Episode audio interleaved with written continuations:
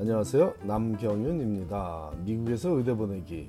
오늘은 그 132번째 시간으로 의대 인터뷰와 residency 인터뷰의 공통점 및 차이점에 대해 알아보기로 하겠습니다.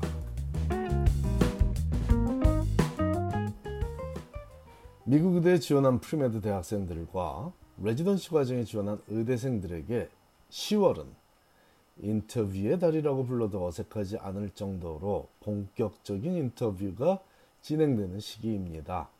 물론 의대 인터뷰는 8월 말과 9월에도 참여한 학생들이 있지만 9월 15일에 마감한 레지던시 지원 과정에서는 10월이 본격적으로 인터뷰가 시작되는 달이며 의대 인터뷰도 9월까지는 주로 주립 대학들과 일부 사립대학에서 이루어졌으나 이제는 명문 의대들을 포함한 모든 의대가 인터뷰를 시작하는 시기이니 이제야 제대로 인터뷰 시즌이 되었다고 감히 말할 수 있겠습니다. 그렇다면 의대 인터뷰와 레지던시 인터뷰에 임한 학생들이 가장 중요하게 챙겨야 할 점이 무엇인지 알아보기로 하죠. 대학 입시에서도 인터뷰 과정은 존재하지만 그 의미는 그리 크지 않았죠. 크지 않죠. 하버드 대학 등의 대, 뭐 일부 대학처럼 원하는 학생이 학교에 가서 인터뷰에 임할 수 있는 제도를 만들어 놓은 것도 있지만 대부분의 대학의 경우에는 동문들이 해당 지역에서 캐주얼하게 학생들을 만나보는 과정을 신청자에 한해 거치게 하고 있고 그 영향력도 심각한 무게감을 갖지는 않지요. 주로 뭐 스타벅스에서 만나고 이러는 거 다들 아실 겁니다. 하지만 의대 인터뷰에서는 모든 과정이 이 인터뷰에 참여하기 위해서 존재한다고 봐도 과장되지 않을 만큼 의대 입시에서는 이 인터뷰가 차지하는 비중은 대단히 크고 심각합니다. 레지던시 과정은 그보다 한 단계 더 중요한 역할을 인터뷰가 차지하죠. 그 이유는 의대 입시는 돈을 내고 배울 사 학생들이 참여하는 과정이에요. 학생들이 돈을 still 내면서 그 학교에 가겠다고 하는 과정이죠. 그런 학생들을 선발하는 과정으로 인터뷰가 존재하지만 residency 과정의 인터뷰는 병원 측에서 돈을 주고 일을 시킬 직원의 성격을 띤 학생을 선발하는 과정이므로 추후에 있을 취업 과정의 인터뷰만큼은 아닐지라도 입사 시험의 성격을 띠고 있기 때문에 배움의 전당, 즉 학교에 들어가는 과정과는 조금 차이가 있는 것입니다. 바로 이 레지던시 과정을 의대 대학원 과정이라고 Graduate Medical Education이라고 공식적으로 부르는 이유는 박사 과정, 의학 박사 학위를 딴 학생들 이제는 학생이 아니라 환자들 입장이나 일반인들에서 보면 박사님이라고 부르고 뭐 의사 선생님이라고도 부를 수 있는 공식적으로 면허를 가진 박사 의학 박사학위를 가진 그런 존재들을 실습을 시키는 과정 그거를 medical graduate education 과정이라고 합니다. 그러니까 굳이 뭐 박사 과정에 다른 분야에서 박사 과정을 박사 학위를 취득한 학생들 그런 입장에 있는 사람들을 포스, 포스닥 과정에서 교육을 시키듯이 그러다 보니까 이 학생이라고 배우는 과정이지만 학생은 아닌 사회인인 거고 월급을 주는 직원입니다. 자, 어쨌든 그런 특이한 과정이기 때문에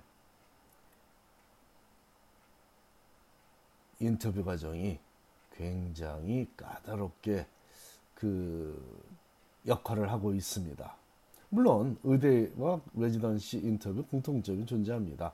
그것은 모든 인터뷰에 공통적으로 적용되는 너는 누군지 말해보라는 과정이죠.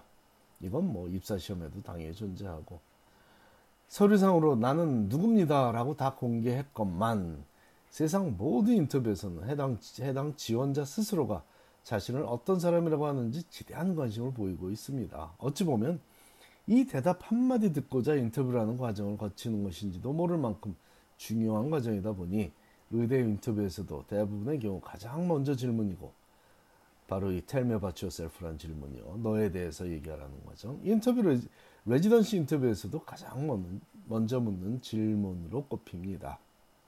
가장 비중이 중, 큰 중요한 질문이기도 하고요. 그러므로 학생들은 자신이 어떤 사람인지 확실하게 소개할 준비를 하고 있어야 합니다. 그 질문에 어느 대학 나왔다, 어느 의대 나왔다, 이, 이, 이런 바보 같은 답, 아니 바보 같은이 아니라 시간을 효율성 있게 쓰지 못하는 답보다는 평소에 자신의 가치관이 무엇이고 어떤 인생관과 세계관을 갖고 살아가고 있는지를 기본적으로 고민 많이 해서 얻는 자신만의 답을 찾았어야 할 것이고 그 외에도 자신을 가장 행복하고 기쁘게 만드는 순간들에 대해서도 정확히 알고 있어야 합니다.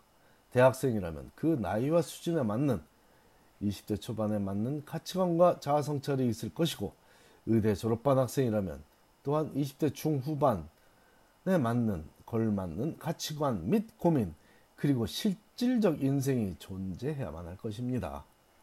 여가 시간에 아무것도 안 하고 텔레만 본다는 답 굉장히 매력 없죠. 잠만 잔다는 답더 매력 없겠죠.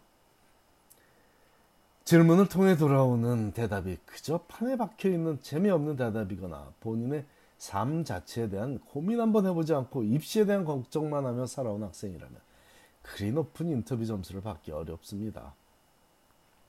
의대 인터뷰에서도 why medicine, 즉 왜 의학을 택했는지를 물어보고 있지만 이미 의대를 3년 이상 다닌 미국 의대생들이라면 의대 4학년생들이 레지던시 인터뷰에 참여합니다. 뭐 해외에서 의대를 졸업한 학생이라 의대를 다닌 학생이라면 의대를 졸업한 학생만 residency matching에 참여할 수 있지만요. 아무튼 의대를 3년 이상 다닌 학생들을 대상으로 하는 residency 인터뷰에서도 바로 이 Y 메디슨이라는 의대 갈 때 물어본 동일한 질문을 거의 모든 경우에 하고 있는데 의대 인터뷰 시에 했던 대답을 그대로 한 학생이 있다면 10중 8구는 유치한 수준의 대답으로 분류가 되리라고 봅니다. 의대 3년을 거치며 배우고 고민하고 깨우친 흔적이 없다면 매력적인 레지던시 지원생으로 보기 어렵다는 의미이죠. 게다가 직업 윤리에 관한 질문들이 상당히 많아지는 것이 레지던시 인터뷰이니 고민하고 성숙한 자아가 형성되어 있어야 합니다. 자, 자아 형찬이 자아 성찰이니 하는 너무 추상적으로 표현한 듯 싶어 눈에 좀 더 잘 보이는 조언으로 바꿔 말하자면 환자의 입장에 서서 의대 공부를 한 학생과 그저 지식을 외우고 시험 보며 의대 공부를 한 학생과는 5분만 대화해 보면 그 깊이의 나름 다름이 확연히 보입니다. 똑같은 행위를 하더라도 어떤 목적으로 그 행위를 했는지에 따라 마음판에 새겨지는 그림은 전혀 다른 것이 되듯 시험을 위한 공부를 하는 의대생은 잘 걸러낼 수 있는 장치가 레지던시 매칭 인터뷰에는 존재한다는 것이죠.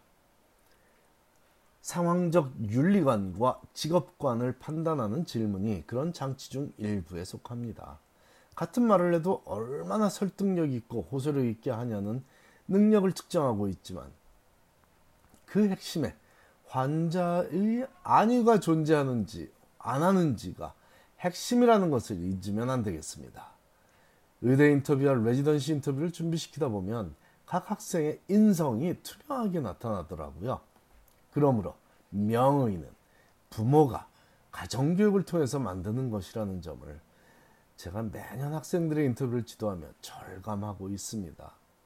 제가 하는 일은 그저 부모가 만들어 놓은 작품, 학생이라는 자녀라는 작품 위에 겉표지 한 장 추가하는 정도이므로 매년 제가 하는 제가 지도하는 학생들이 명문 의대에 합격하고 최고의 티칭 하스피탈에 매칭되는 결과가 나오는 이유는 부모와 대화를 시작해서 그 자녀를 제 멘토링 프로그램에 받아줄 것인가 여부를 결정하는 경우가 대부분이기 때문인 듯 싶습니다.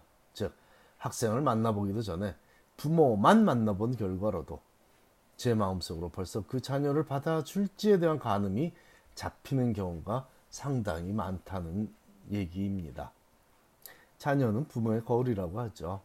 잘난 자녀라면 당연히 열심히 살아온 부모가 한 노력의 산물이죠.